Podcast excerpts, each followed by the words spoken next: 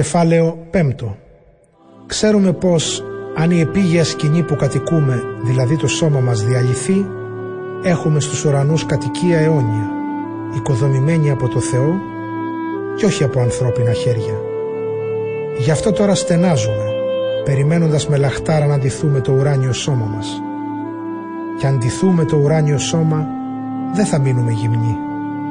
Γιατί εμείς που είμαστε μέσα σε αυτό το σώμα, στενάζουμε από το βάρος του. Όχι πως θέλουμε να το αποβάλουμε, αλλά θέλουμε να ντυθούμε ένα καινούριο. Έτσι η ζωή θα νικήσει το θάνατο. Αυτός που μας προετοίμασε για αυτό το άφθαρτο σώμα είναι ο Θεός. Αυτός μας έδωσε το πνεύμα ως εγγύηση. Ας έχουμε λοιπόν πάντα θάρρος και ας ξέρουμε ότι όσο ζούμε σε αυτό το σώμα είμαστε μακριά από τον Κύριο. Ζούμε τώρα με την πίστη. Δεν βλέπουμε καθαρά.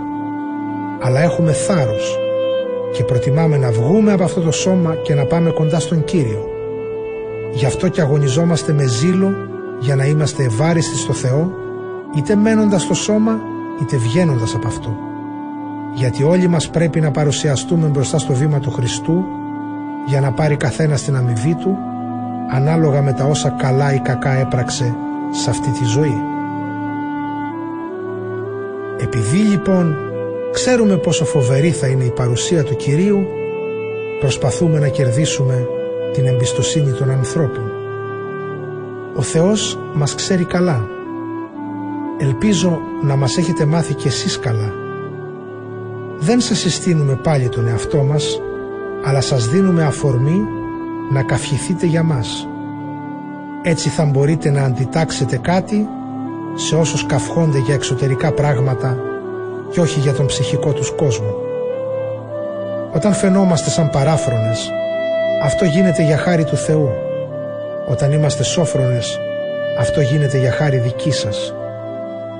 Μας διακατέχει η αγάπη του Χριστού, αφού ξεκινάμε με την πεποίθηση πως ένας πέθανε για χάρη όλων, πράγμα που σημαίνει πως όλοι πέθαναν. Πέθανε για χάρη όλων και αυτό σημαίνει ότι όσοι ζουν δεν μπορούν να ζουν πια για τον εαυτό τους αλλά για εκείνον που πέθανε και αναστήθηκε για αυτούς. Έτσι και εμείς δεν κρίνουμε πια κανέναν με ανθρώπινα κριτήρια. Και αν κάποτε βλέπαμε το Χριστό από την ανθρώπινη πλευρά μόνο, τώρα πια δεν τον βλέπουμε έτσι. Όταν κάποιος ανήκει στο Χριστό, είναι μια καινούργια δημιουργία. Τα παλιά πέρασαν. Όλα έχουν γίνει καινούρια. Και όλα αυτά προέρχονται από το Θεό που μας συμφιλίωσε μαζί Του δια του Ιησού Χριστού και ανέθεσε σε μας να υπηρετήσουμε στο έργο της συμφιλίωσης.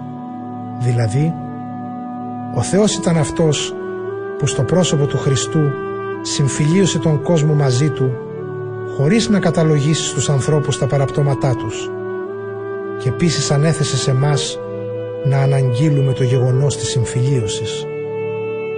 Εμείς ενεργούμε ως πρεσβευτές του Χριστού. Μέσα από τα δικά μας λόγια είναι σαν να σας παρακαλεί ο Θεός. Στο όνομα του Χριστού λοιπόν σας παρακαλούμε. Συμφιλιωθείτε με το Θεό. Αυτόν που δεν είχε γνωρίσει αμαρτία τον φόρτωσε ο Θεός με όλη την αμαρτία για χάρη μας για να μπορέσουμε εμείς μέσω εκείνου να βρούμε τη σωτηρία κοντά στο Θεό.